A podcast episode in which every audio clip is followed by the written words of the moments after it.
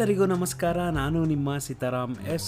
ನೀವು ಕೇಳ್ತಾ ಇದ್ದೀರಾ ಮಂಕುತಿಮ್ಮನ Kagga podcast, presented by Garage Dusters. ನಮ್ಮ ಈ ಸಂಚಿಕೆಯನ್ನು ಒಂದೊಳ್ಳೆ ಸುಭಾಷಿತದೊಂದಿಗೆ ಶುರು ಮಾಡೋಣ. ಈ ದಿನದ ಸುಭಾಷಿತ: ನೂರೆಂಟರ ಬದಲು ಒಂದು ಯೋಗ್ಯ ವಿಷಯದ ಕನಸು ಕಾಣುತ್ತಾ ಸಂಪೂರ್ಣ ತೊಡಗಿಸಿಕೊಂಡಾಗ ಯಶಸ್ಸು, ಸಂತೋಷಗಳು ತಾವಾಗೆ ಬಂದು ಸೇರಿಕೊಳ್ಳುತ್ತವೆ.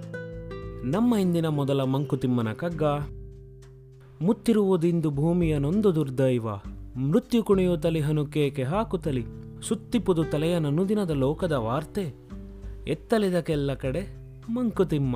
ಈ ಮಂಕುತಿಮ್ಮನ ಕಗ್ಗದ ತಾತ್ಪರ್ಯ: ಇಂದು ಈ ಭೂಮಿಯನ್ನು ದುರ್ದೈವವೊಂದು ಮುತ್ತಿದೆ, ಮೃತ್ಯುವು ಕೇಕೆ ಹಾಕಿ ಕುಣಿಯುತ್ತಲಿದೆ, ಪ್ರತಿದಿನ ಲೋಕದ ಸುದ್ದಿಗಳು ತಲೆ ಸುತ್ತುಬರಿಸುತ್ತಿವೆ ಎಂದು ಇದಕ್ಕೆಲ್ಲ ಕಡೆ.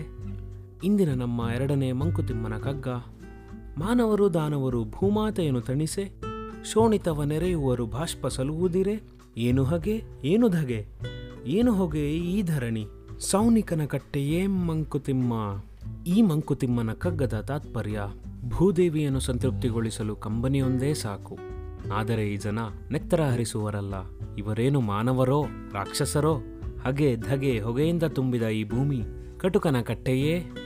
ನಮ್ಮ ಪಾಡ್ಕ್ಯಾಸ್ಟ್ನ ಮುಂದಿನ ಹಂತ ಅಥವಾ ಸೆಗ್ಮೆಂಟ್: ಕ್ಲಿಷ್ಟ ಪದಗಳ ಅರ್ಥ. ಶೋಣಿತ ಎಂದರೆ ರಕ್ತ ಎಂದರ್ಥ, ಬಾಷ್ಪ ಕಣ್ಣೀರು, ಸೌನಿಕ ಎಂದರೆ ಕಟುಕ ಎಂದರ್ಥ. ಇಂದಿನ ಮಂಕುತಿಮ್ಮನ ಕಗ್ಗ ಕೇಳಿದ್ರಿ ಅಲ್ವಾ? ನಿಮಗೆ ಇದರಲ್ಲೇನಾದ್ರು ದೋಷ ಇದೆ ಅನ್ಸರೆ ಅಥವಾ ಇನ್ನೂ ಉತ್ತಮಪಡಿಸ್ಕೋಬೇಕು ಅಂತ ಅನ್ಸರೆ ಖಂಡಿತ ನನಗೆ ಪರ್ಸ್ನಲ್ ಆಗಿ ಮೆಸೇಜ್ ಬರೀರಿ. ಇಲ್ಲ ಅಂದರೆ ನಮ್ಮ ಹಸಿದಿ B N G at Gmail dot com H A S E E D I B N G at Gmail dot ಕಾಮ್ಗೆ ಮೇಲ್ ಕೂಡ ಡ್ರಾಪ್ ಮಾಡಿ.